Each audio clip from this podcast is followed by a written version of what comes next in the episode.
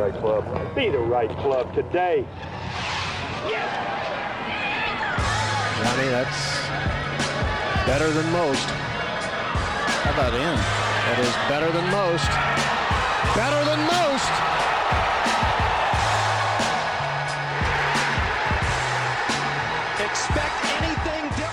Ladies and gentlemen, welcome back to the No Laying Up podcast. Soly here. We have an interview coming shortly with Sean Foley. Recorded this uh, a few weeks ago. I think it's pretty timeless. I know.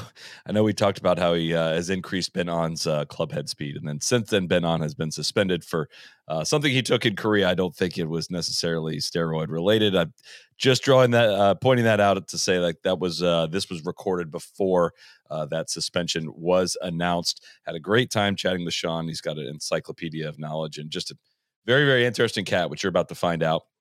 What I also found interesting was we could not go anywhere in uh, Melbourne, Australia, without seeing the subtle dog logo. That's right. I even had uh, we said this on, on last week's pod. Somebody came up and said, "Look, that subtle dog logo is everywhere." We were wearing the exact same hoodie. You guys know Rhoback; they understand quality. Only one way to describe it: best fit, best feel. They got performance polos that are just next level, moisture wicking fabric, four way stretch. They get you through a warm summer day on the course. They're great to wear underneath. Uh, the performance Q zips, which are a total game changer. Nothing beats rocking a Q zip uh, for an early morning round of golf. I might go hit some balls this afternoon. It seems like a perfect day for a Q zip.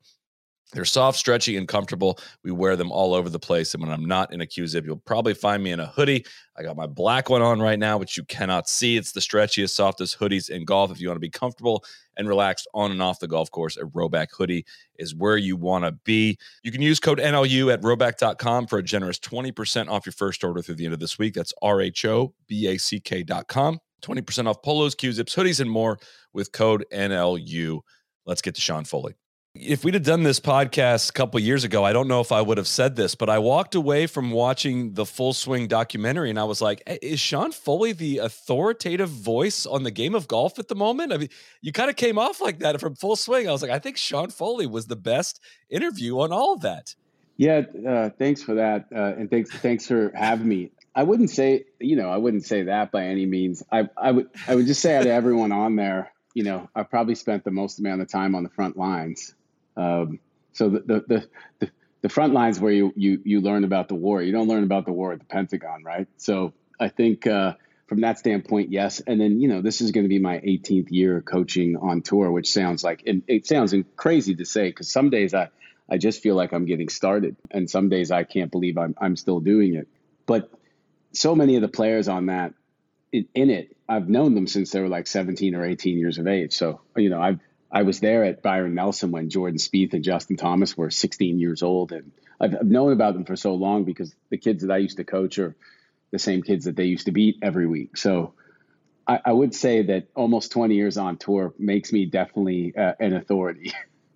Uh, yeah, it's it's you know listening to some of the interviews you've done and and, and kind of following your career. It's it's certainly certainly interesting how many names have, have come and gone. I, I'm curious, kind of how you how you view your relationships with your players. Right, I was just reading up on uh, you. You had a long tenure with Justin Rose, and kind of hearing Justin's words on when you guys did part ways of saying like this was always the goal for Sean for me to own my swing in my own way. How do you kind of view how doors open and how doors close with relationships you have with uh, with, with certain pupils? You know, I, I don't.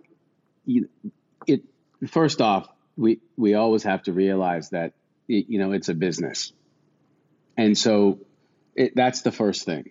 So if that that's overall the meta perspective, if you become good friends or almost like brothers, it's hard to spend this much time that we spend with people and not like them. You know, so when people say don't do business with friends, I, I don't know how you quite do that with this. And plus, I would say that I don't necessarily agree with that that saying, anyways. Right? Like curiosity killed the cat is a pretty good thing to teach kids to not be curious and challenge the world around us. Right? Whereas I think the key to life is challenging everything you've been told, taught, and everything around you. So yeah, I've had very long relationships with these guys, especially in pro golf. Um, in pro sports, it changes really quick. The difference is, you know, the team owner technically in golf is the player. And so the same person who hires the staff is the same person who employs them. So it gets a little strange there. You know, if you look at other sports, you know, they don't care how much their first round guy loves his personal trainer. He'll he will be having a new trainer who works for them, and he will take these tests, uh, alcohol tests, drug tests, you name it, right? Because it's a huge business and it's the owner paying him. So that's where it gets a little skewed in pro golf. Is that um, it gets hard for a lot of people to tell the truth to the boss.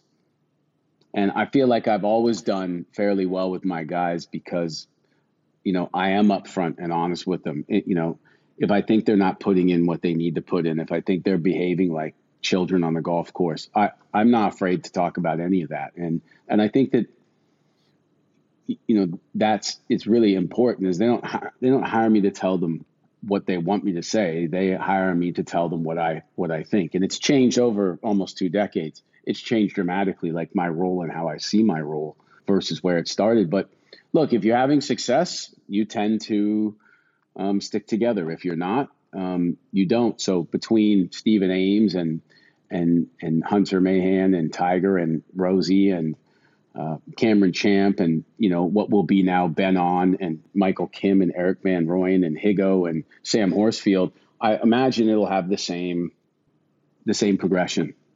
What what is your why does a player come to you? There's a lot of coaches, and I know every every player is different in, in their reasonings. But if you were to kind of give your own sales pitch as to what you offer up, when I hear interviews you do, I, I I don't pick up a lot of technical stuff from, from about the golf swing, right? It's it's a uh, you seem to have a much more holistic approach. I'm guessing that's one of the things that's kind of evolved over the course of your career as well as you've learned. But what what what do you offer to somebody? What what would be the the reason why a matchup would be really good? Because it's a give and take thing, right? A, a person you're not a necessarily a uh, a a hundred percent swing fixer, right? It's a it's a uh, your your approach seems to be a lot more all encompassing than that.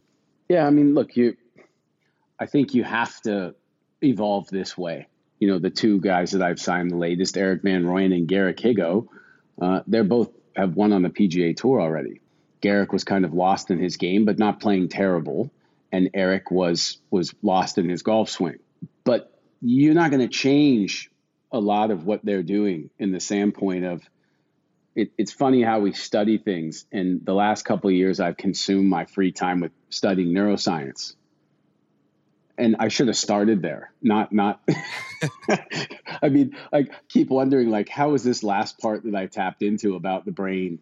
Why is it the last part when it should have been the first part? You know, and that that's kind of the beauty of life, right? Is that if we all knew the most important thing when we started, um, the goal is to get to that place, and that's where the wisdom kind of becomes interjected. So, I think potentially 20 years ago, I probably would have tried to do more with them um, not to say that that was right or wrong, but the, the brain experts have showed me that human movement's pretty automated. Conceptually, I think you can make huge differences. So, conceptually, if you get people to understand that they should really attempt to eat whole food and not processed foods, if they're able to do that for two months, they're going to see a massive difference. And so, with the golf swing, you know, the club face is the CEO. Uh, that's what we hit the ball with. The hands are attached to the grip, so th- they they become the the the COO. From there, you know, we start to understand the processes within the movement. So I have one guy who uh, rotates really well, and I have one who moves side to side and stands up. Uh, he's they're going to move like that. You're not going to turn.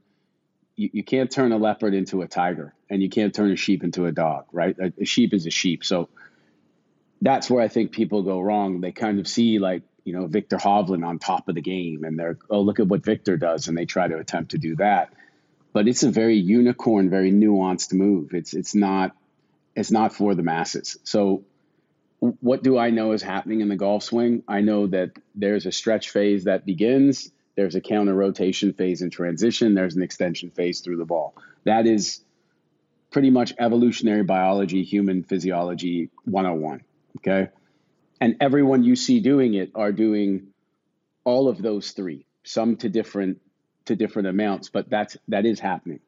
And then from there, you know, recognizing that, you know, one is left-handed golfer, right-handed person, and the other one is right-handed golfer, right-handed person. So it these are things I would never have been able to pick up on when I was younger because to be honest with you, I hadn't made enough mistakes yet right? And so, you know, everyone out there coaching or in different sports or in their life, no one's trying to make mistakes on purpose, but when you when you do, rather than hammer yourself and feel ashamed and, and guilty about it, be grateful for it because you know that's just another thing you won't get wrong again. And so being wrong is fine. I mean, you you you're you're not really wrong if you don't know, but once you understand you're wrong, your job is to then remedy that. And so I feel now where I'm at is that my players are the most safe they've ever been from my influence because the cardinal the cardinal sins have all been kind of done. I've paid my penance in uh, I've I've paid my penance uh, for that, and I'm still going to probably continue to make mistakes, but I'm very safe. You know, I, I, I understand the power of my preference. I understand that my preference, um, that it is arrogant and not fair to others to share my preference with them. It's to get a good idea of what it is that they want. And look, for some guys from from from the mental standpoint, some guys need to go more Zen Buddhist on the golf course, and some guys need to go more Chris Kyle. And so, you know, some people have a chip on their shoulder, some people don't. I think that the goal is not to remove the chip from one shoulder. The goal might be to make it even bigger.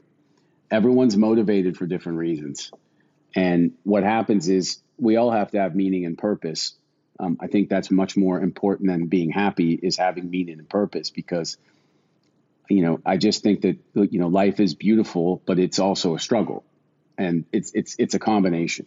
So, you know, that's just how you tailor make it um, uh, to the individual. And then a lot of times I've had players come to see me, and you just don't feel like the chemistry is there. Like you know, I, I've been married to my wife for 20 years; she's my best friend. I met 200 other incredible women. I just, you know, why not? Well, wh- why, why, you know, probably at least 100 girls I could have married after a year, but there was only one left after one year and one day. So I think those are those, those things and those energy levels that are unseen where in human communication, communication they're interacting uh, with one another a lot there. I want to come back to kind of some of the uh, neuroscience and, and, brain stuff, especially. But what I don't know if this opens you up to liability for lost wages for for uh, for errors you've made in the past. But you said you've learned a lot from mistakes. I'm wondering specifically what what could you cite as a mistake? What what's something that you know kind of shaped um, you know, say the you know the next guy I work with, I'm going to do things differently. I, am really curious to hear what, what what you would view as uh, mistakes that you can admit to here publicly. Well, a, a, mistake is you know a mistake is is like not having enough structure and and not really having laid out this is what we're doing and we're doing this for two years. So a mistake is tinkering each day trying to find something to appease them and make them feel like they can have a nice dinner without being concerned about um, how bad they're going to play the next day, which you know might be nice for a dinner, but the fact is, if, if you haven't put your finger on where the low hanging error is, then they're going to have a bad day the next day anyway. So, uh, you know, things like that. Um, overcoaching. Uh, once again, overcoaching is not on purpose. I think it probably goes hand in hand with overachieving. And overachieving is a great thing, but everything based in this duality is good and bad, right?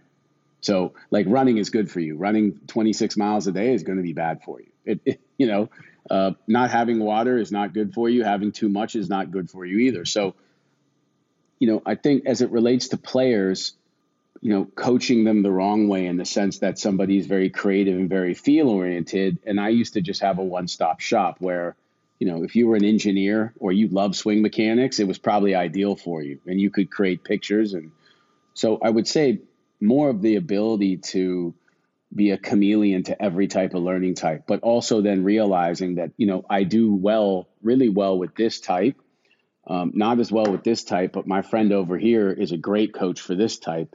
And so one of the cool things is, you know, I've, I've added quite a few players to other coaches' stables, and they've went on to have great, great success with that player. So um, I think at the the root of it all, the oath is to do no harm, right? because it's it's a lot easier, especially at a world class level.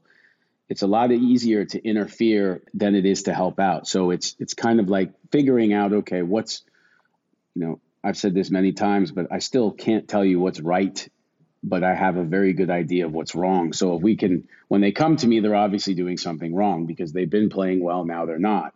Once we can kind of thumbprint it and fingerprint it and start working, sometimes just conceptually getting to realize they thought they had to go up this hill to get to a certain place. And I'm like, no, you don't have to go up that hill. You got to go down this hill. And they're like, you, you see, so it's it's not always it, it's still technical, but you know, if you keep if you continue to put diesel in the Bugatti, it's not going to start. It doesn't matter that you spent nine million on it; it won't create a chemical interaction for combustion because diesel doesn't. The Bugattis don't run on diesel. A lot of times, I have Bugattis that either have no gas or have the wrong gas. And so, even though you want to put them and lift the hood up and put the computer on it and look at the whole engine, you know, you got you got to check those things each time. And I think that that's where I've got better over the years is making sure I stay on top of grips and alignment and posture because in these world class players, this kind of species is when those things get off, their subconscious is omnipotent and will start to do other things to manipulate to make it work. Um, that goes on for too long, and and then you have problems the mannerisms you just did are like, oh, that's that's what's going on in my golf swing right now. like I could tell, like yeah, I could totally tell. It's like, yeah, something something's weirdly off there. Yeah, but it's weird that happens at that level. Like I've watched, I watched Harry Higgs get a lesson once. It was just like about ball position, and I was just amazed that somebody at his level could have their ball position kind of vary that much from day to yeah, day. Yeah, and I think you know what you you play on different grasses, different soil types. The reason these guys are who they are and these girls are who they are is because their subconscious is has has a lot of memory of all these different things. So a guy goes to the British Open, you know, if if my players played three British Opens in a row, everyone would come back, ball positions would be too far back, they'd have too much bow in their wrist at impact. They'd probably be flighting like pretty slingy draws. That that remember the, the main concern when someone comes to me, and, and I'd say that this is probably the most dramatic difference is when you get done playing golf, Chris, people ask you one thing what did you shoot? They don't ask you if you're on plane, they didn't ask you if you shallowed it from P5 to P6. It's what did you shoot? So when I look at my players and I get all the data that comes in from either Mark Broadie or Austin Powell and look at their data, it's kind of like, all right, where are they really strong? So something I would challenge is when people say work on your weaknesses, you better work on your strengths. Like keep keep your strength strong, and then where is the next piece of the puzzle that if we put time into this? So, for example, from uh, a player wants to work from 30 to 100 yards on their wedge game, right? On the PGA Tour, I don't really find that a useful amount of a use of time because from 30 yards in, it takes them 2.52 strokes to get the ball in the hole on average, right? And from 100 yards, it takes them 2.7. So what's the use in putting two hours of practice in a day to something that is 0.18 of your score? You see, so unless it's something that's like incredibly bad, um, but then I just don't think they're on the, the they're on the tour. Now, for people listening to no laying up and amateur golfers and from all different levels, 100 yards in might be very imperative to you. But on tour, that seems to be where they're the most the same. Where they separate themselves is from 175 to 300 yards. Um, lots of guys with great hands in college football, not many who can run a 4 2. It's like that, that that's where the game is headed, right? Is is and the golf will always be a game where, you know, a player like Zach Johnson could win twice a year because there's so many different skills that go into shooting your score. So whereas I used to be really fascinated with perfect golf swings and perfect ball flights, um, and that may have been helpful to the first couple people that I coached. Um, I found it now to where I rely on data a lot more to say this is where we need to put our time. And then the good part is for some of those disciplines that I might not be world class at as an expert, I've been around the game long enough to know the guys who are good at marketing and the guys who are really good at coaching. And so having the ability to push my, to get my players, I've kind of become like a team manager. And and who knows if that becomes a business over the next 10 years is where that's what I do and I look at players and who are looking for coaches who are looking for trainers who are looking for nutritionists whatever it is and kind of know how to build that puzzle for that player. Because everyone's everyone's smart enough. Everyone knows what they're doing. But just as i said there's if you got a young player coming in the game and he's got you know a therapist a, a physical therapist is kind of on his way out you know he's kind of over it a little bit. The energies have to be correct and there's so many decisions to make. Like a, a, lot of these 22 23 year old kids are coming out and having to make just so many decisions on everything on top of playing good golf. It's just a, I am kind of it's an interesting uh, kind of thought process of of you know you, you mentioned that the like the player is the ceo or is the owner of of their own game. There's no there's no some people would work better under a disciplinary you know system of like i answer to this person who makes a lot of these decisions for me and he's going to make my practice schedule for me and that allows me to you know succeed the most in golf. well that's a great comment because if, if you remember old uh, luke donald and francesco molinari they both hired luke was the first uh, what was his name? He was out of he was out of this world. Dave Alred was like one of the one of the great rugby coaches of of his time. So he hired that Luke hired him to come and look at how he practiced, and then he just told Luke, "You're not good enough," and yelled at him all day. And Luke got to number one. Francesco Molinari, same thing. Everything in practice is measured. You have to take ownership and responsibility. He was teaching self awareness after a shot had went wrong. Could you land on where it may have went wrong? Um, and that was a completely different environment than pro golf, where a lot of times you're at the major championship, and in the morning you're watching this caddy talk to this caddy and this player hang out with this player.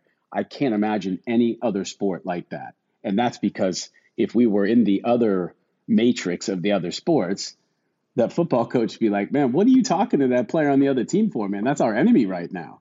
And, and, and so I think that's what happens when the CEO is the person hiring everybody else, it's going to get to the point that that VP might not like what the CEO has to say, but he also knows that he's got to pay for his kids to go to college. So it's it, it's so so for me, the goal obviously in my career, I do a lot of corporate speaking now. I'm in the midst of writing a book.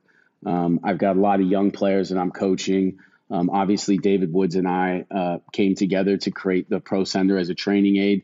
I wanted to get to the point where my business off the course is so strong that the players that I'm working with, uh, whether they play well or don't play well, it doesn't matter because I think that this this version of me now, I'm the best I've ever been. Um, as a culmination of what I've accomplished and what I haven't accomplished, uh, you have to be grateful for both, right? Gratitude's a weird thing. Like a lot of times we're just grateful for the good things in our life, but be tough to tell somebody, be tough to tell me that day that Tiger and I split up to be grateful for it. But looking back on it now, I'm grateful for it. And so, you know, just trying to keep people to understand that with these young players is, you know, getting them to understand the game. You know, they're so frustrated all the time. And it's like, you're frustrated because you don't understand the game. So what I mean by that is, you know, they hit it down the fairway and it goes in the divot. And they bitch about, I can't believe it's in a divot. And that would be like a Navy SEAL saying to his lieutenant, Can you believe they booby trapped the door? No, it's war, man. Like, hey, they're shooting at us. I'm not ready yet. They're shooting at me. No, that's war. So every SEAL who goes into battle knows that potentially this is his last day, and they accept that and they're okay with that. And so trying to get players to understand that frustration comes from one one one's estimate. And so if when I woke up today, Chris, if I saw my day going like this, and all of a sudden my day is not going like that, then I'm frustrated. But the problem is, is like I only have control over my effort and I only have control over my actions. So when I go to the airport, I have no control over anything except my effort and my actions. So to make it easier on myself, let's be there a little early. And then I have control of my actions. So when they say our flight's delayed, I can either scream at them or I can just say, you know what? This is the airport. This happens. And so teaching them to understand what the game is so that I feel like Tiger and Lydia and some of the great, great Justin Rose, some of the great players I've been around, they kind of knew exactly how good they were. You know, so that that is that. Look, if right, if your expectations uh, exceed your current reality, then you're going to be frustrated. So getting people to realize that they're not frustrated because of something happening out of outside of themselves they're frustrated from their own estimate of what they think should be happening. And I, I think that that's really arrogant to think that life's that easy. Going back, eh, going all the way back actually to what you're talking about, about you know the 30 to 100 yards not being a separator and 175 up being a big separator it's, it's something i somebody said this once and i've i've really latched onto it to say like if you took eh, you know a 10 handicap that didn't know pro golfers or anyone that didn't know pro golf at all and you walked the range of any professional golf event, LPGA, PGA Tour, whatever it would be, you couldn't identify the best player if you walked the range, right? I mean, you, you, there's no way that you wouldn't stick out the same way, and uh, that's, that's something I've always struggled to to kind of come to terms with or, or understand.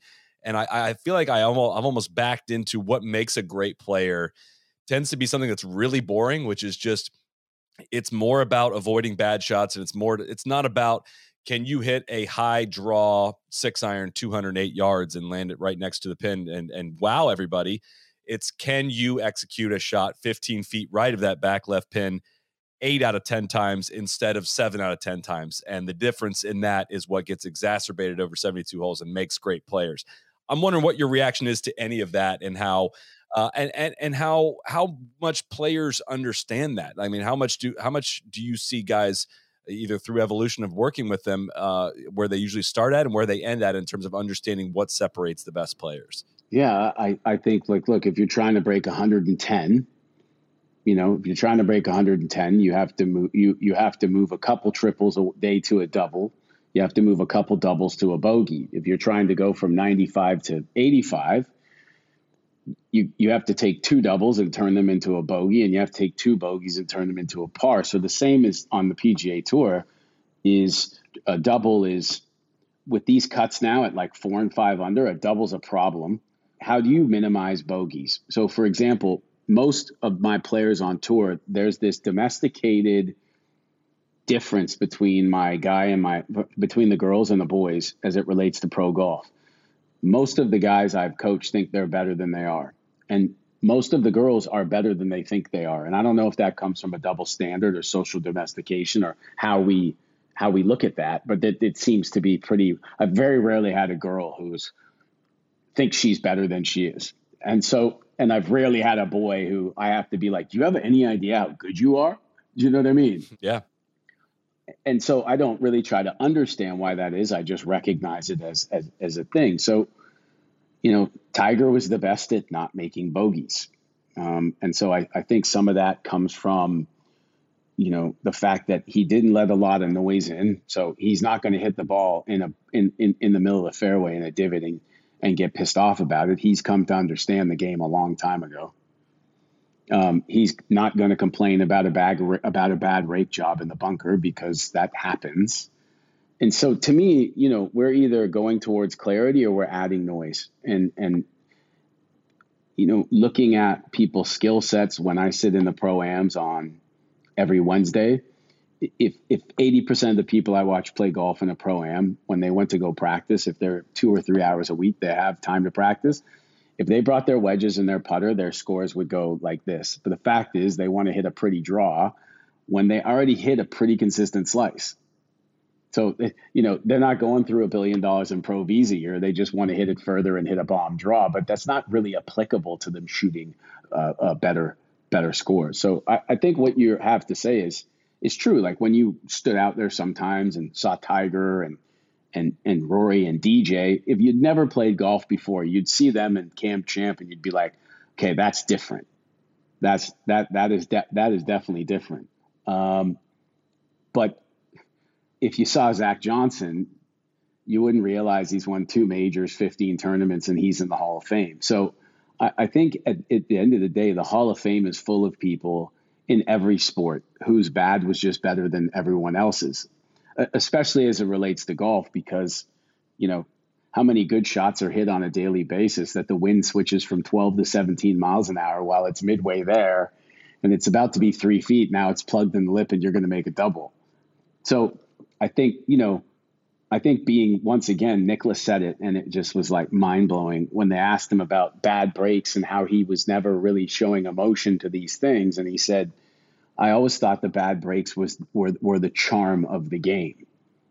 So um, imagine that. I'm, I'm sure he wasn't thrilled that, oh man, it's kicked there, but he's already accepted it as that's part of golf. So he's spending no time making bogeys or doubles off of this emotional inability to handle what's actually happening. Did you have you and, and do you learn off of old time greats like that? Like what, what what are examples what are examples of of, of things that you've kind of uh, you you would pass along from uh, can be from any era really, but uh, what what have you learned from greats? Well, I, Jack Nicklaus told me that even in today's game, as soon as you see a two on a par three, like two oh oh, or a par four, 200, or a par five, 266, the only place you should be trying to hit the ball is the middle of the green. And so that that's a big deal. There's a lot of bogeys being made with guys thinking that they can fit, you know, six and five irons into these tiny hole locations is understanding the value of par. So when I go out on a golf course and I stand on the first hole at Bay Hill, you know, my player's like, I want to hit a draw around the corner. It's like, well, that's not necessary because you don't draw your driver well. And if you hit it straight and it goes in that bunker, it plays almost 0.8 over par from this bunker. So this bunker's no good. So I would rather you have 200 yards from the middle of fairway than 165 from this bunker. So I, I see it more that way as it relates to how you play the hole. This third hole plays, the second hole plays over par. The third hole plays at even par. The fourth play, hole plays at even par. So a guy says, you know, I got to make birdie on this hole to get one back. It's like this is a par hole by every player on the course. So getting them to understand really like where the potential is as it relates to scoring. So trying to hit a high fade into a right pin when that's not really your shot or something you even practice, um, you're just lighting money on fire by doing that. Do what you know you can do. Uh, always do what you know you can do. Don't necessarily do what you're working on, and just never do what you can't do. You know, when I'm working with you know amateur golfers and they're around the green and they're struggling with their chipping, and I pull out their hybrid and show them how to putt with their hybrid, they're like, I can do this on the course. I'm like, why would you not do this? Well, I feel like it's a bit weak to be using a hybrid. I'm like, well, no one's going to see you. They're just going to know that you broke 80 for the first time. So if, if, if you want, you can just fat chips for the next five years. Yeah. How does it feel to bury leading edge right in the grainy Bermuda? Does that does that feel better than than chipping a hybrid? And then and then because the grainy Bermuda is so nasty, you've only moved it a foot and you get to do the whole thing again. Got to do it again. Yeah. That's interesting. I, I, feel like there's still so much untapped um, potential in for so many golfers. I, I, think more at the amateur level than the professional level of understanding. I guess I really the light bulb went off for me uh, when I started listening to and reading um, uh, Vision 54. Uh, Pia um, Pia Nilsson and Lynn Marriott, who who wrote a great book called uh, "Be a Player." Which like transformed my golf game for a, a, a short time period. It's not it's not stuck with me long enough, but understanding left brain versus right brain was the first way I've ever really just heard it described that way. I've referenced it many times on the show about how Tiger Woods is not in he, he Tiger Woods' brain can't tell his body what to do. And there's an element of uh, you're nodding, so at least I'm on to something here that you agree with of your uh, the the natural instincts of your body are what is going to take over, especially in the heat of competition. That's going to allow success more than hey, I need to uh, bow my wrist at the top. You can have swing thoughts, but you cannot manually, um, you know, have the place the club where you want to through the powers of your brain. Wonder what kind of perspective you can shine on any of that. Yeah, I, have known P and Lynn for a long time. I've always loved them. I, I think they're fantastic, um, and they've helped a lot of players. So I, I have a great deal of respect for both of them. I think what it comes down to more than anything is 2012 to 2017. I think more Navy SEALs died in training than died at war. And so we have to look at how we're training, period. Because basically what happens is the subconscious, I struggle a little bit with the idea of like standing behind the ball and visualizing your shot because that's potentially putting you in a future moment. I won't be present if I'm in the future, obviously. So when I favor more the neuroscientist aspect to where they've actually measured when a human being is present and that's between 5 and 15 hertz in alpha theta. So we have five brain waves. We have alpha, theta, delta, gamma, beta. So alpha theta at, at that frequency of 5 to 15 is when we are present and it's been measured. And and I like that. You know, I I wear a shirt quite a bit through an airport that I just love to do a social experiment and the shirt says your opinions are no match for my facts. And you know, we're we're here in 2023 and it's there's so little there's so few facts now chris that my my 12 year old comes home and i say something he goes that's facts and i'm like wow we we never used to have to do that when we were your age son. You know what i mean? We just got uh, but it's it's the lines have been blurred for sure. So the thing is every shot you've ever hit is going to be remembered and it's all in the subconscious. So if you can get presence enough so as p and lynn talk about practice box play box once you get into the play box, it's all just about executing the shot. So the, idea is is to have enough clarity that so as you're sitting there and you're holding the target in your mind and you're into the target, that the brain is able to go through its Rolodex of previous times it's successfully pulled the shot off. And so when you're working with a player who's been struggling, you know that when they go into that Rolodex, there's not a lot of good there's not a lot of good previous memories. And I think that's where the word momentum, and I don't like that word by the way. The momentum was going my way. That that it means like there was something outside of me helping me do that. I think what happens is sometimes we'll get on a stretch of 10 holes where we are clear enough within our thinking. The wind direction is perfect for how we normally play. The hole locations favor that and then almost every shot that we have, we have a very clear mental construct from a previous experience. And, and so that's what seems like momentum. But when players say, I need to get some momentum, if anyone had, if anyone had figured out to create the momentum golf school, so when you're not going well, here's how you create momentum, then they would be a trillionaire. So it's to me, it's just another thing. It's it's of, of, of the words that I don't like in, in, in golf or in life. It's I, I would imagine that you you probably make you probably make your momentum more than this I, other idea. But you know, I just a guy makes a six foot putt and says, "Man, that was really important. I made that to keep my momentum going on." And it was like, so if you miss that six footer, you've now lost this magical momentum skill. Like that's your choice. Your choice is if you miss the putt, you're going to get pissed off that's your choice. So if I get emo- if I get too emotional, especially uh, especially in another way, r- remember, Chris, it's imperative that people understand that 90% of our brain is directly correlated to a fully grown chimp. And if we look at the behaviors around the world and we look at wars and we look at all these things, I think it's quite safe to say we have not evolved that much.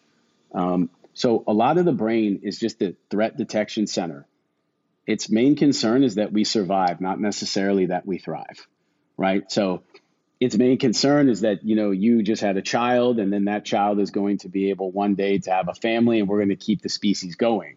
The thriver in you which is only kind of relatively new to the human brain you know wants to see them grow up and do well and have joy and be content and have purpose and meaning a lot of the world that's the, the goal is survival and it's not really thrival. So i think what happens is when people get on the golf course you know if your identity is super connected to your score then when you look out at bunkers and you look out at water and you look out at like hard winds you know you're going to be detecting more and more and more threats and it's getting people to realize that most of what we fear in in life and society fear is a uh, acronym. I didn't obviously come up with this, but I really liked it. And fear was false evidence appearing real.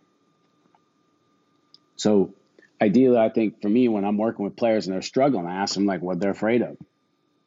And uh, if they're vulnerable enough and they tell me, a lot of times they they realize that most of that's pretty ridiculous to be afraid of.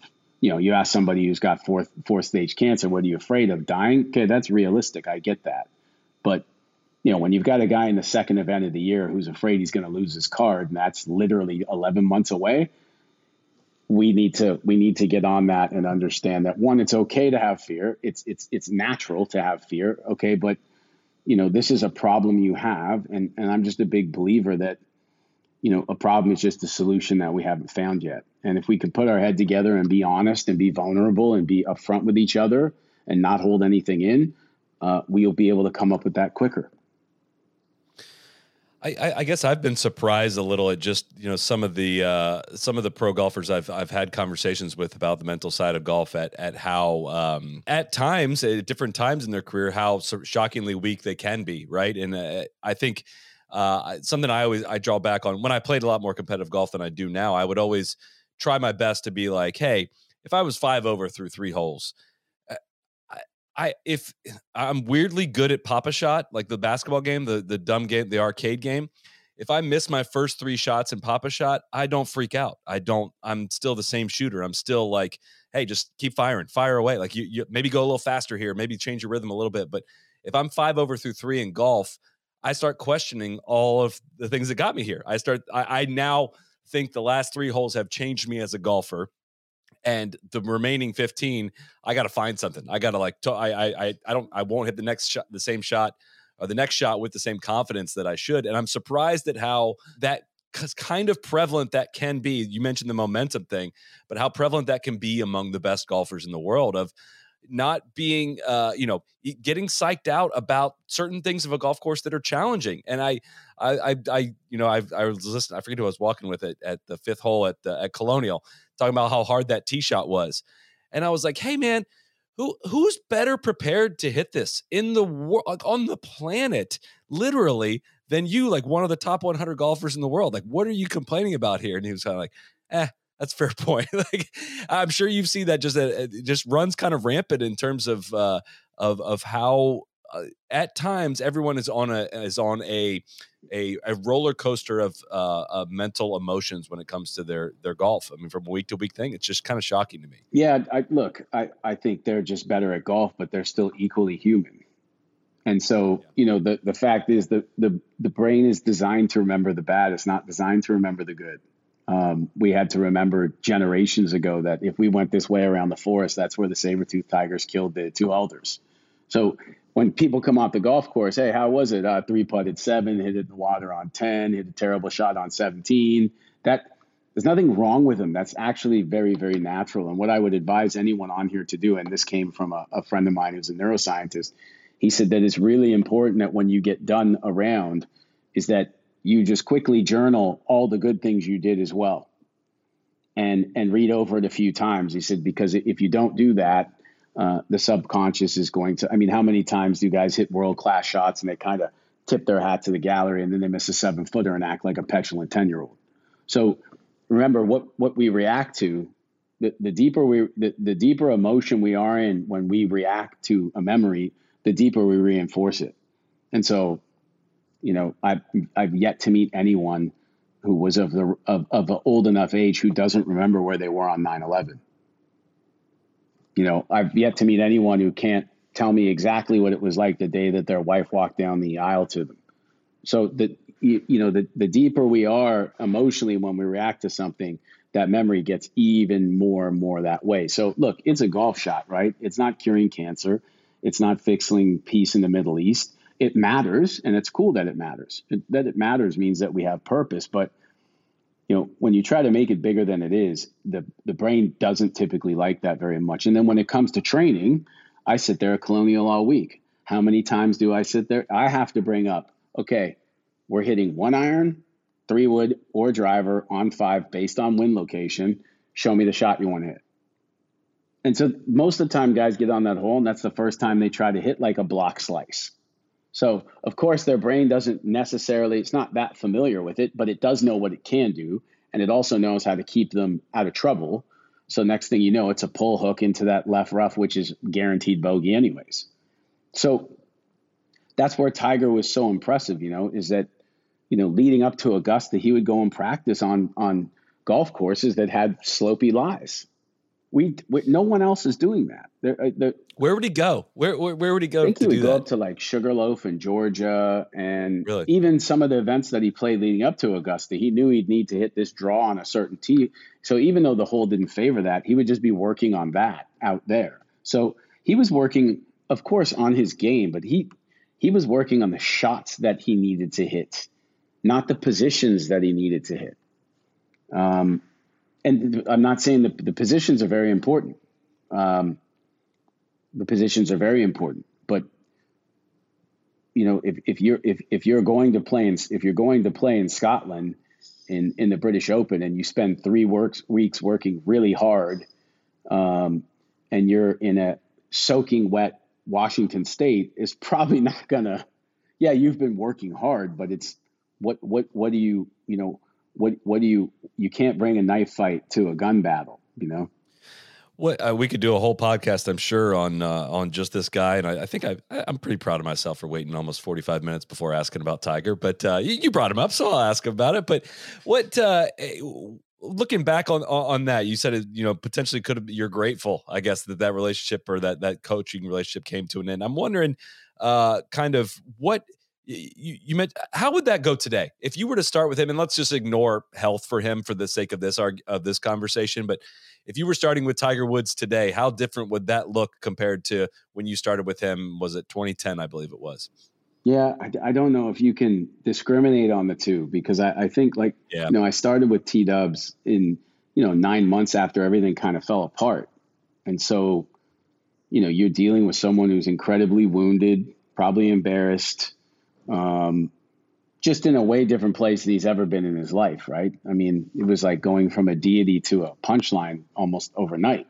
And so, you know, I think as I kind of came in, he was starting to see, you know, some of the mistakes he made and some of the effects that that was going to have. And so I think we did a pretty good job together. I think what I would have done much more of that I would understand now is I would have probably spent less time coaching him and more time just being his friend as as I as I was. Um, do do you honestly like how arrogant was I to think that you actually teach Tiger Woods about golf? That's I'm like amazed at that whole thing, and I, I do I want to pick your brain on like how do you for somebody that's accomplished that much at age what was he 34 or something at that time Around like there, yeah. How do you possibly come in and say here's what you should he always loved the challenge of redoing a golf swing i i, I don't want to put words in his mouth but it seemed that way but you know it seemed like you were going to be teaching him or, or working with him if you would call it that on a different way of swinging the golf club after just 14 major championships he'd already won. I mean, that's it's got to be such a monumental task. Yeah, I, I like I said, it, it was a different time for sure, 100%. But you know, I think what I would have like ultimately, if it was today, I would have went back to a 18 year old Tiger Woods with some slight upgrades. And so the reason that um, you know that how I was able to not make that mistake again was that when I started with Lydia Ko, I went like directly back to her DNA and then just put upgrades on it. So the thing about human movement is the one that we've made the most, we wrap the most protein around that neural pathway. So the problem with technically changing your swing is that that old swing you have is never going away. It's it's it's it's wired. It's completely in there. What happens is you can make a new pattern that's got its own wiring, but when push comes to shove, the brain is going to pick the neural pathway that it can transfer thought down the fastest. I think it would have been more more along those lines, just whether or not with four knee surgeries and an Achilles surgery, if he could have done that anyways, right? But uh, no, I mean, look, to be like, I've been probably one of Tiger's biggest fans ever, and to be able to spend time with him like that. Um, and get to know him and just see the the sheer difficulty of his life. Um, that type of fame, that type of notoriety, uh, you wouldn't wish it on anybody. And you know, I think that uh, you know the game of golf, especially P- the PGA Tour, they owe that guy everything because you know purses are not here today because of the business development aspects of the PGA Tour. It's all due to a black kid in a red shirt from Orange County, California. And and I think if anyone would not admit that, they're they're they're obviously wrong. So I, I think that would be more of it. It would have been just kind of spending enough time with him, maybe asking the right questions and just kind of guiding him to him discovering what it is. And and that's something I feel like I do very well now after that. But you know, I'd had so much success with Sean O'Hair and Justin Rose and Hunter Mahan that uh, my arrogance levels when I started with Tiger were probably pretty high, and I just thought that everything I touched was going to improve. You know, I didn't have a crystal ball to see that uh, that that I didn't have enough. You know. Hmm. I was gonna say, if anything, based on, uh, on what you how you started that answer, if anything, your your kind of advanced knowledge that you have in this era of of of brain pathways and, and the more holistic approach you have uh, might have been more what he needed in in 2010 when he became like you said, became a punchline versus uh, uh, from from a deity. But I'm curious. You said you see got to see up close just kind of what his life is like and what uh, that kind of fame level is. Anything that sticks out in terms of moments where you were like, "Oh wow, I don't think I really re- realized that," or moments you you th- thought he was especially vulnerable uh, due to just kind of reaction to things and, and how he was taking everything that was going on at the moment in his life. Yeah, I mean, he was always very vulnerable with his kids, very vulnerable about his foundation. Um, you know, he would give every year at his tournament, he would give a speech about, you know, the, a kid would come up and they would highlight this kid and what this kid's done and where he came from. T Dubs couldn't get through one of those speeches without crying. You know, so he's a human being, man. You know, he's uh, he he's an ordinary guy who did extraordinary things. I think that he had to alter himself a little bit to put up this wall around him you know, a lot of people did him wrong. And so, you know, trust is something, love is something I give everyone, but trust is something that you really have to earn from me. And, and I think that's, that's good for everyone to understand that, right? I, people give trust before they give love. I'm going to give love because you're just a human being like me. and we're probably doing our best from what we understand to be our best, and I, I'm I'm okay with that. But trust is a different thing. So, you know, I remember when we first started, like right around that time, that's when Hank Haney wrote the book, like The Big Miss, and now now I'm now I'm the next guy and I'm just standing there on the range going like, holy shit, like, this is fucking tricky right now. Like, oh my god, um, you know, being on the range and watching helicopters fly over and and and film us and stuff. I mean, it was just, you know, Justin Rose and Sean O'Hair and Hunter Mahan are pretty well known, but that, but that's this is we got to like a Prince Michael Jackson level, you know. I would imagine 99 out of 100 people in the world who've never touched a golf club or even been on a golf course still know who who Tiger Woods is, right? What was it like for you then, kind of being thrust into a, a different level of, of, fame and attention and notoriety uh, at that point in your life? Well, there's no book. Like there's no there's nothing you can read on it. People's advice don't help. You just got to find your way to do it. And and for me, um, I was never going to let it change me. Um, you know, I've always been very social, very talkative. I have time for anybody, regardless if you're the CEO of an organization or you're a janitor in the same building. That doesn't matter to me. Um, so yeah, I did, it didn't really, you know, I had to deal with a lot more. You know, there was the fans of what we were doing and the people who hated it, and so I'd run into both of them in the airport. Um, but hey, look, I was the one, Chris, who said yes to doing it. Um, and so basically, because I chose to do it, um, I'm responsible for whatever occurred after that. It, it, it all comes down to me. Uh, you say there's people that were fans of what you're doing and people that were not fans of what you were doing. What what what were you doing? Right? I mean, I, honestly, at that point in my life, I, I I was not following golf nearly as closely, and I can't read back to you. So I'm sure a lot of golf fans listening to this can't read back to you exactly what you guys were doing when you're working together. I know it's extensive and hard to cover in just a podcast answer, but if you were to kind of summarize and describe it, what would that look like? Well, we're just trying to build around what we, you know, what we could like around that left leg and the things that we we needed to do. So, you know, when people were saying, you know, you got to go back to the 2000 swing. I mean, I would like to go back to my 2000 body, Chris. Uh, that's where I ate McDonald's and had quantities of beer and still was ripped. And now I'm uh, now I'm using pea protein and cold plunging and doing all this, and there's not even a two pack, bro. So uh, you can't go back. Like you, you can't, you, you can't go. You can go back if the body's the same, but if the body's had like multiple, multiple surgeries, scar tissue is an interesting thing. The way it affects the rest of the human movement. But basically, we went to like this little baby cut off the tee and really focused on the iron play from 170 to 200 yards. And, you know, in 2013 it was his second best year as it related to strokes gained uh, tee to green uh, of his whole career. So yeah, we, we were doing some, you know, we were, we were doing some solid stuff, but you know, like I said, people, somebody says to you, you need to use the 2000, why are you not using the 2000 swing? Like you should just use the 2000 swing. Why didn't I think of that? Yeah, I totally should have done that. So Why you know what? You just shake hands, have a smile, say thank you so much for, uh, and, and what are you gonna do? I mean, you know what I mean? Like no one, no one argues with a when a five year old tells you about Santa. No one argues with the five year old on Santa, right? Oh yeah, he comes. He's on flying. He's on flying deers, and he comes down the chimney. And you know, you live in Florida. You know the chimney has no exit.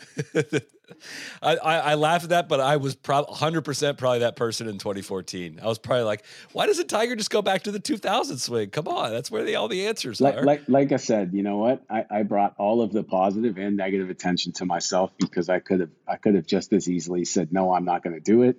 You know, I, I think that looking in the mirror and taking ownership and taking responsibility and pointing – pointing the finger at yourself, I think, is imperative to growth. You know, if you think that if you think your life's not going well because of all these other things, it's probably going to continue like that because uh, you know we are authoring and producing the novel of our story uh, of our life the whole time.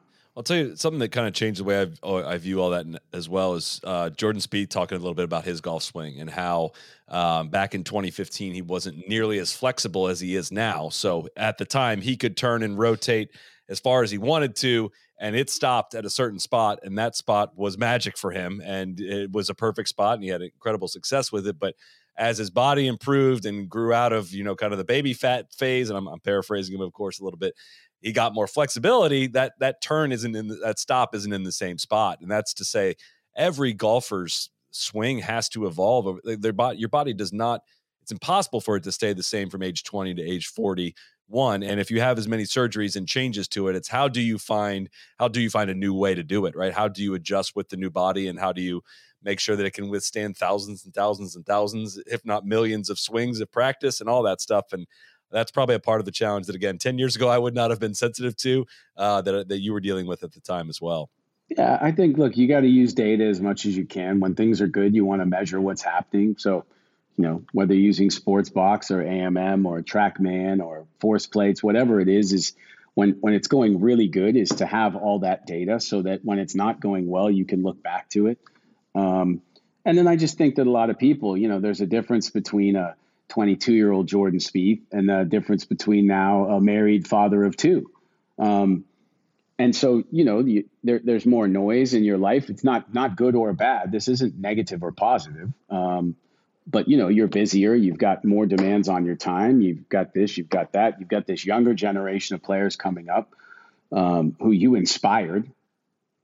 Yeah. and and and they're they're after golf their whole focus is whether they're going to play call of duty or go to chipotle first. They're not sure. It's either going to be one or the other right? Like do i get the queso or not? Um, i mean our masters champion this year it, you know the first thing he did was he's you, you got guac, uh, not Master Champion. Uh, talking about Hovland is is well, when he Cup, won the yeah. FedEx when he won the FedEx Cup. You know the the first thing he posted was eating guac from Chipotle. I mean that's what I'm talking about, right? So, um, you know that, and I think what's happening because of coaching and because of the the previous players and because of how much money there is in the game, uh, Ludvig Åberg would have been a unicorn 20 years ago. This is what's coming you know. And you watch a guy like that, he's and he's an incredible young man. But you look at these young guys, man, and they're like they're already there, top five every single week. And so golf may get more, you know, equitable to other sports, like equate to it more in the sense that your career might be 18 to 33. Because at 33, when you have two or three kids, will you put enough time in to keep your craft where it needs to be for the next 18 year old who hits at 350 and meditates and works out perfect and puts magnesium in his water they're doing the right things you know? They these kids have been more raised by sports science. And and that's that's not that's not everything in golf you know? I think if well it seems like it's it's a bit of um I, prerequisites too strong of a word like you don't have to be this long and have this technical skill but when you're dealing of a, from a pool of, I, will just throw out a number. If you're dealing with a pool of 100 guys that are coming up every year that bomb it, and that pool was maybe 20 guys, uh, whatever, 10, 15, 20 years ago, it's a different uh, eye of the needle that you need to pass through to separate yourself. Like it's it's easier to get past 15 guys that bomb it. Now, if there's, I mean, just look at average driving distance on tour some of that's technology and evolution and, and, and information, but it's also just selecting from uh, a, a, stronger, a, a, larger pool of players that hit it this far. Whereas now it's who's the best iron player and who's the best putter of this group of long guys, because the difference you make up in iron play and putting is really difficult to overcome hitting it offline or not hitting it far. And, and that's the thing is, you know, you get, it's like every week there's a new kid who's 6'2", 185 pounds and like it's like they're coming out of a lab. Whereas yeah. back in the day when I first went on the tour 18 years ago, there was probably still 15 guys my height at five foot seven. You know, there was the big guys like Ernie or a Vijay, and but now it just is like continuously going like that, and the ball speeds are getting higher and higher. Um, like I said, players are working on their breathing, they're working on what they eat. Alcohol is really no longer like it used to be normal to see PGA Tour players out. Um, it's become much more of a, of a sport from that standpoint. But I think a lot of that has to do is that you know, survival of the fittest is going to be based on the environment. So we have more money in the game at the highest level. It's just going to bring in different athletes. And I think from Tiger to Rory to DJ, the influencers, uh, they made golf look cool. So how many guys would have been playing hockey for Sweden or or tight end for University of Florida and they're playing golf. So they're bringing the ability to contract muscles and generate more force and have better balance and just it's definitely happening, right? I mean, even if you look at like uh, the Premier League in soccer, back in the '76 World Cup, the average height's maybe five nine. I think it's well over six one now. So everything's going. Everything's every NFL team in the '70s had one guy now. That's the whole offensive line is the same now getting more and more optimized. How, are you seeing that with with either your your current stable of players or new players you come uh, to work with in terms of wanting speed? Is that something that uh, you know you you caution players about? Is it something that can be easily achieved through a few certain things? How do you go about uh, if somebody comes to you and says they want speed? How do you how do you help them with that? It's a tricky road. It's a tricky. A lot of times, I help players with their speed. Like Ben An and I have gone from 172 to 185 ball speed, but that's just because we made, we improved his golf swing. We improved how he transferred energy. Ben always had that in him. He just didn't know how to bring it out. But if you get a guy to where he's fairly maxed out uh, at speed, then it is a process between discussing with, you know, the guy who works on his body, the person who trains him you know, obviously people like Sasho MacKenzie, who created the stack system, know a lot about training, underweight over speed training. But it, you know, Matt Fitzpatrick, how he did it, it was it was very very clear on how they were going to do it, at what times of the year they were going to do it, and he had a brilliant group of guys behind him, all guys I respect.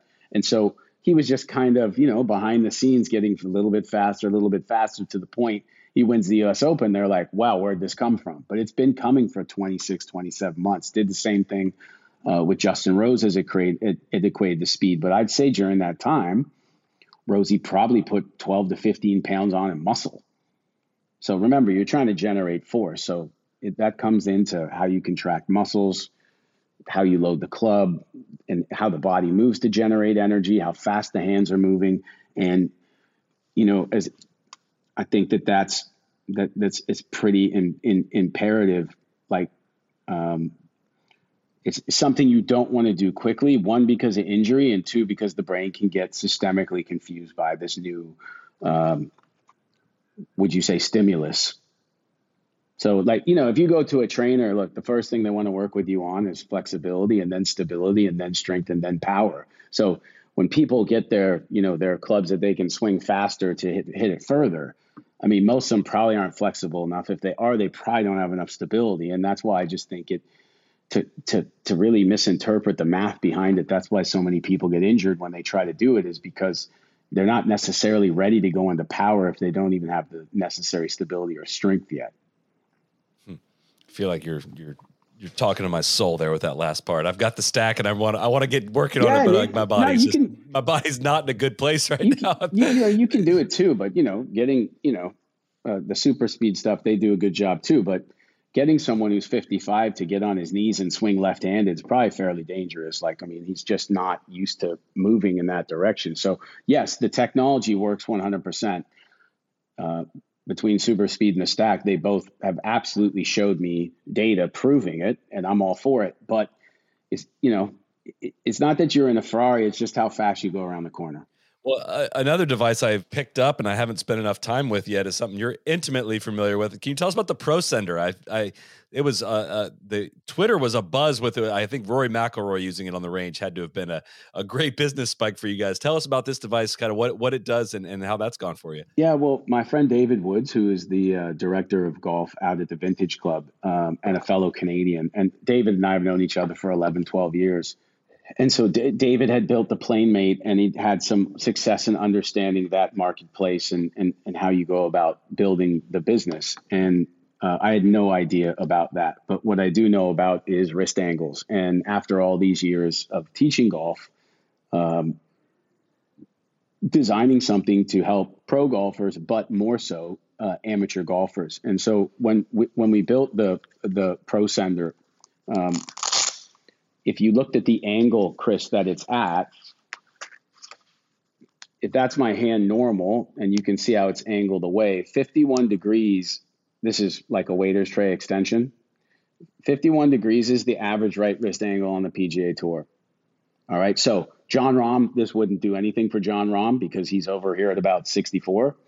And somebody like Phil Mickelson, uh, Phil likes the ball between the wrists, but he doesn't like that because he'll never get into that.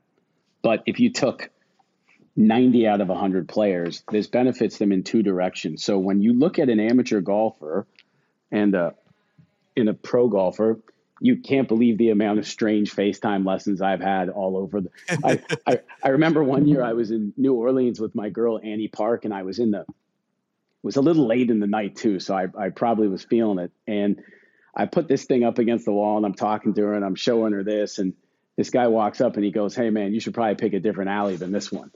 So it's it's it's quite normal to be swinging in hotel rooms and hallways and lobbies. Um, but two things that an amateur golfer uh, and a pro golfer where they vary a, a lot in a different way.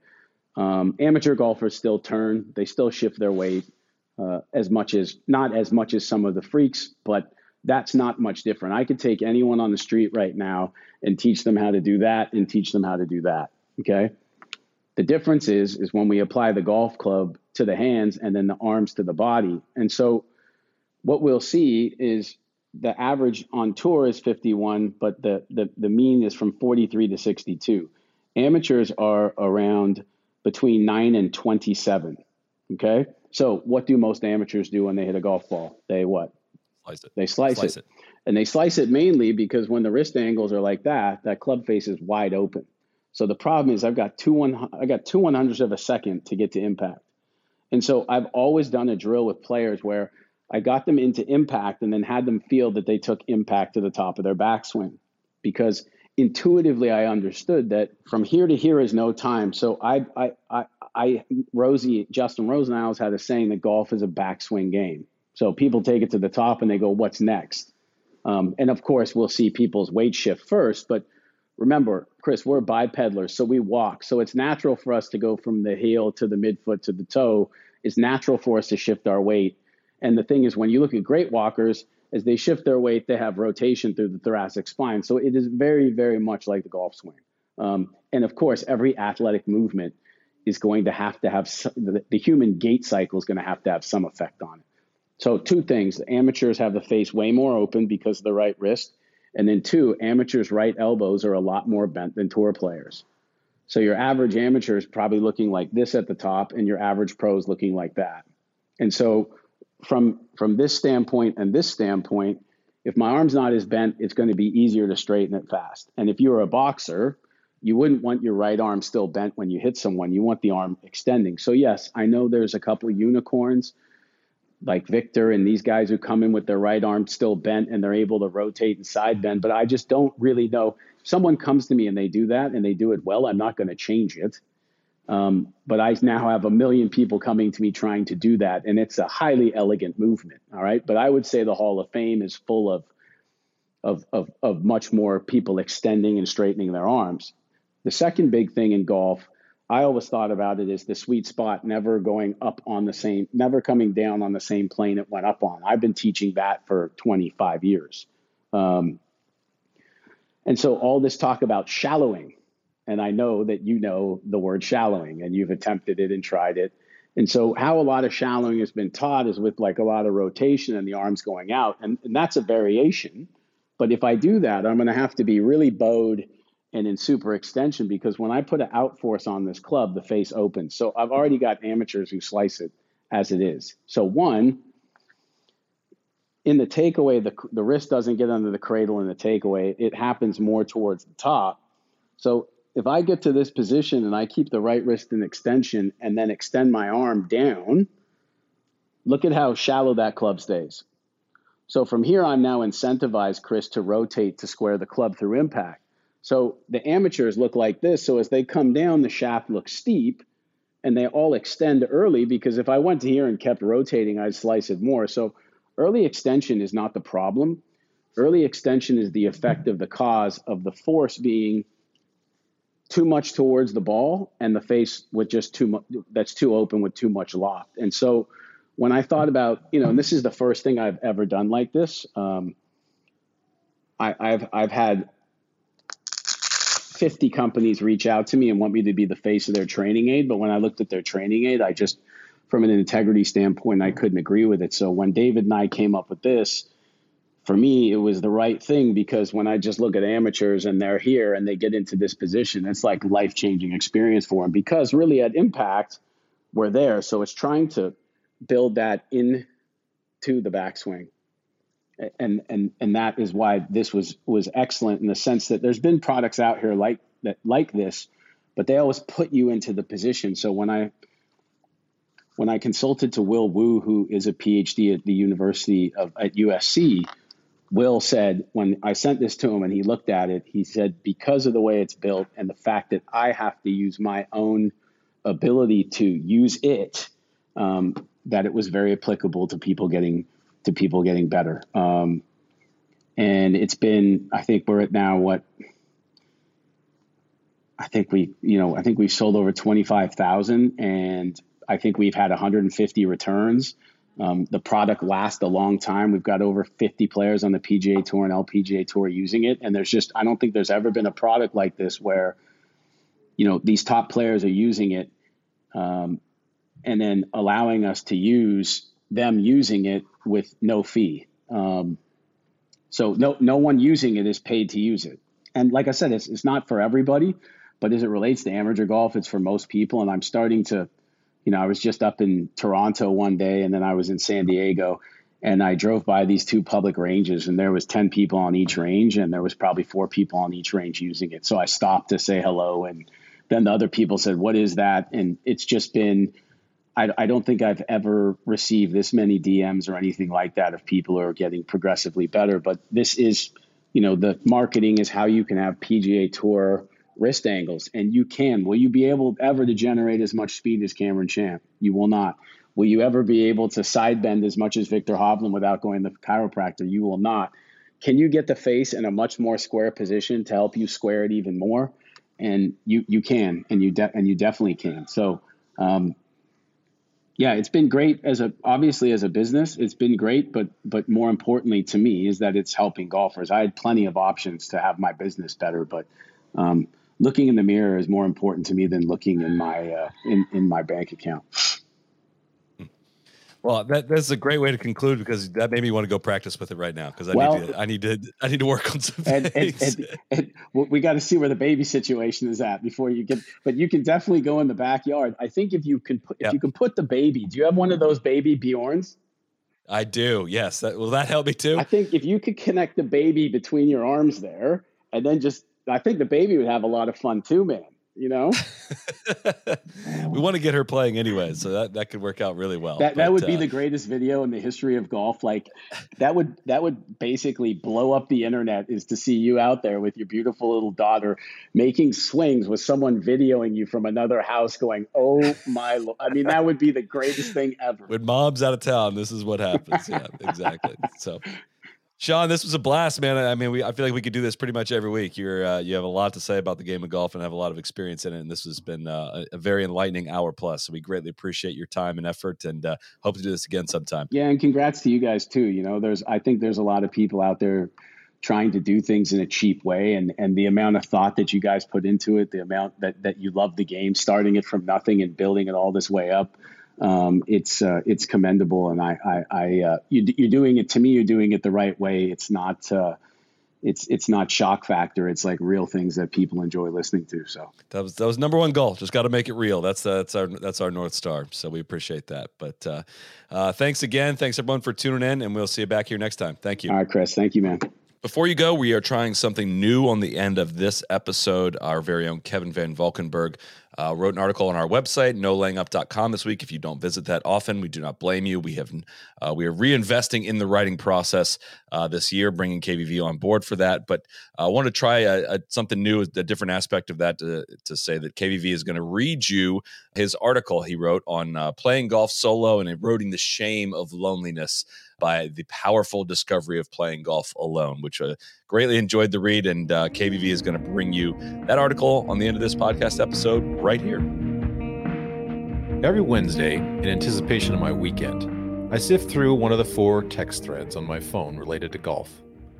I read or make inquiries about getting a foursome together.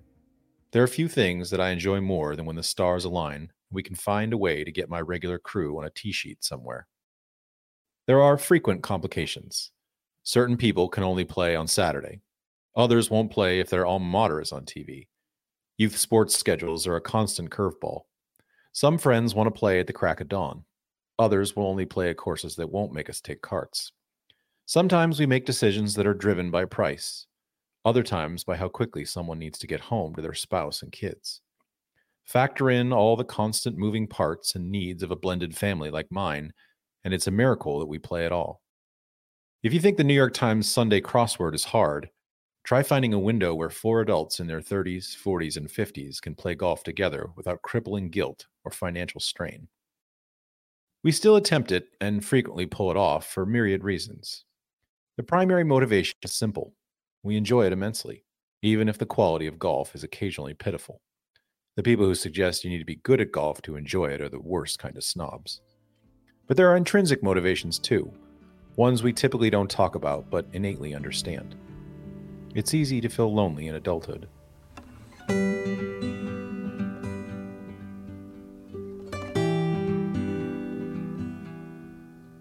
There is mounting evidence, clinical, academic, and anecdotal, suggesting that shifting so many of our friendships and social interactions to an online realm is not particularly good for our mental health. We squabble and MF each other in the digital space in ways that we would never dream of doing in the real world. But the internet and our smartphones are only partially to blame for the loneliness creep. In 1995, Harvard professor Robert D. Putnam published a soon to be famous essay titled Bowling Alone about the gradual collapse of community in America. The premise being that we once gathered in groups, as members of teams, to bowl in leagues. Over time, something shifted. Americans weren't bowling less in 1995 than they were in 1955, research showed. They were simply choosing to do it solo. The essay later became a best selling book by the same name. Golf, perhaps by design, hasn't succumbed to similar trends. If you show up as a single at your local Muni, it is the job of the pro shop or the starter to play matchmaker, to try to find you a group that needs a fourth. Public courses, at least the majority of them, can't afford to let introverts have run of the place. As such, every solo endeavor can feel like a roll of the social dice. If you're lucky, you'll land in a group of people who are warm and friendly, who drive it straight and ask you personal questions but don't pry for sensitive details. If you hit the lottery, you might emerge with a new friend or a regular playing partner. If you're unlucky, and it happens to everyone eventually. You'll get paired with someone who can't resist peppering you with crude, offensive jokes or unsolicited swing advice. You might have to share a walk or a cart with someone who takes way too long over the ball, throws tantrums and clubs, and is completely oblivious to golf's unspoken social contract. The next time this happens, just know as you watch them take six practice swings with rage swelling in your temple and jaw that I have been there, I see you, and I feel your pain. I still treasure what golf can do to foster a sense of community. I'll never pass on the chance to play with friends or family if available, and those concepts I've come to understand are malleable. This week, our company will welcome nearly 100 golfers to Frisco, Texas for our annual Nest Invitational Tournament. Each of them will bring a piece of themselves to the table in the name of communion. It is one of my favorite weeks of the year. But in recent years, I have also learned to lean into the meditative zen of playing alone. It is one of golf's most underrated pleasures. If you've never experienced it, I cannot recommend it enough.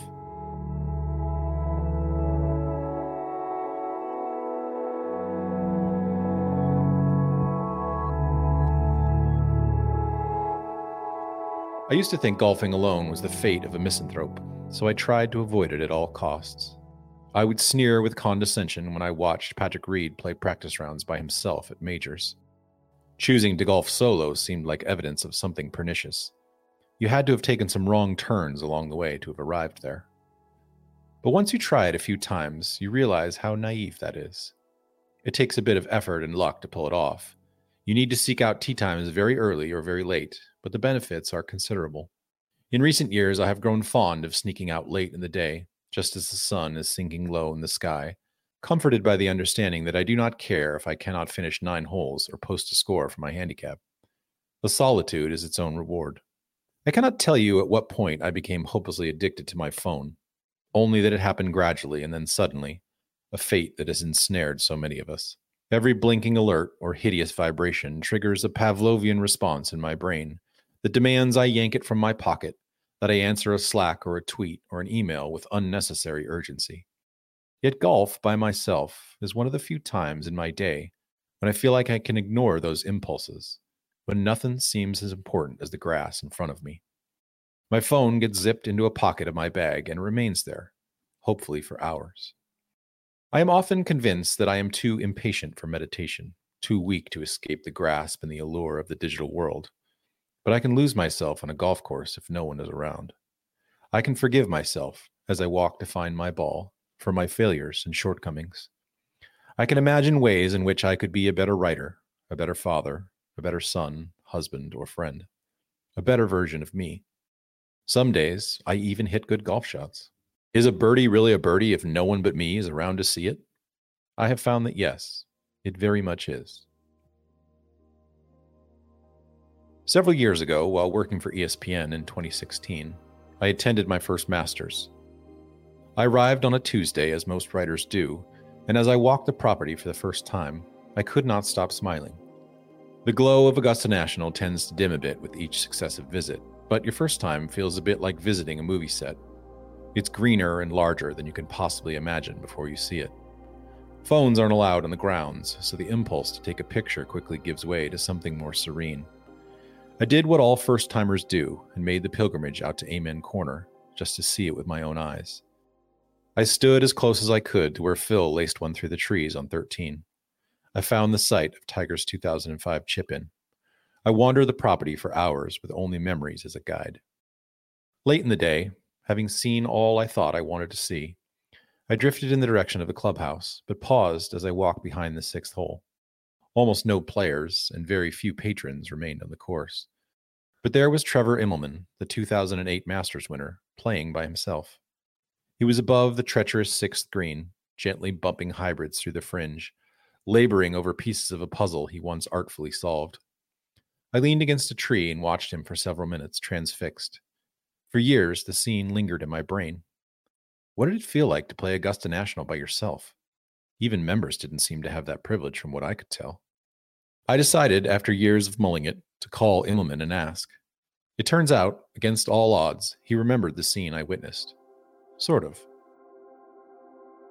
After I won in 2008, my routine kind of became going to play 9 holes by myself really late on a Tuesday, teeing off about 3:30, Immelman told me. I would also generally play the front 9 because typically all the patrons, especially if it's their first time, they're out on the back. They want to see Amen Corner and the flowers popping.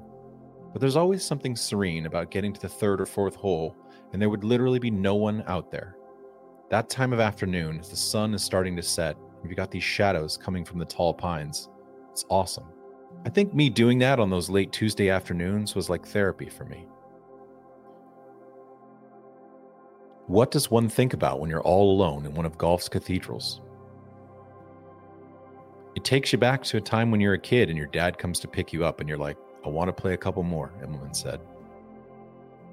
Immelman, 43, no longer competes professionally. His job as CBS's lead analyst consumes much of his year, so he doesn't play much golf these days twice a week if he's lucky. I'm sure to some people that seems like a lot, he says, but you have to understand where I was coming from. When he does play, it's typically with his teenage son, Jacob, or a group of friends at his club. But some days, if his schedule permits, he will sink into the silence of being by himself. The thing that I really enjoy is the game is so challenging and so difficult, no matter what level you're at, Immelman said. If you're a beginner and you're just trying to get it airborne, or if you're trying to get two in a row airborne, or if you're a pro and you're trying to make sure all your draws actually draw and all your fades actually fade, it's so challenging for everyone. And the unknown landscape of how much of it is physical and how much of it is mental, it's an unanswerable question. You can fall in love with that journey, and you can keep yourself occupied for hours. Some days, when I'm racing against the setting sun, it's already dark when I reach the last hole.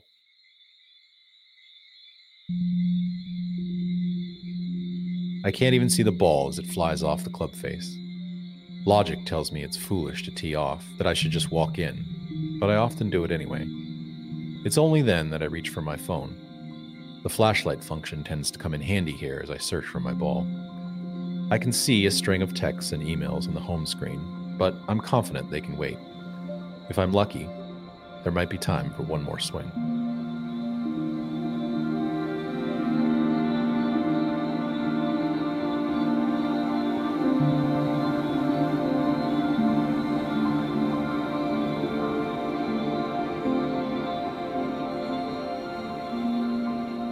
Thanks for listening. I'm Kevin Van Valkenburg, editorial director of No Laying Up. You can email me or any of us at kvv at nolayingup.com. You can find more writing like this on our website, nolayingup.com, which is free to everyone.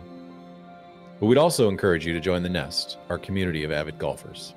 Nest members get a 15% discount in our pro shop, access to our vibrant members only message board, a link to our monthly Nest podcast, as well as the chance to sign up early for our Roost events held all around the country. Thanks for listening.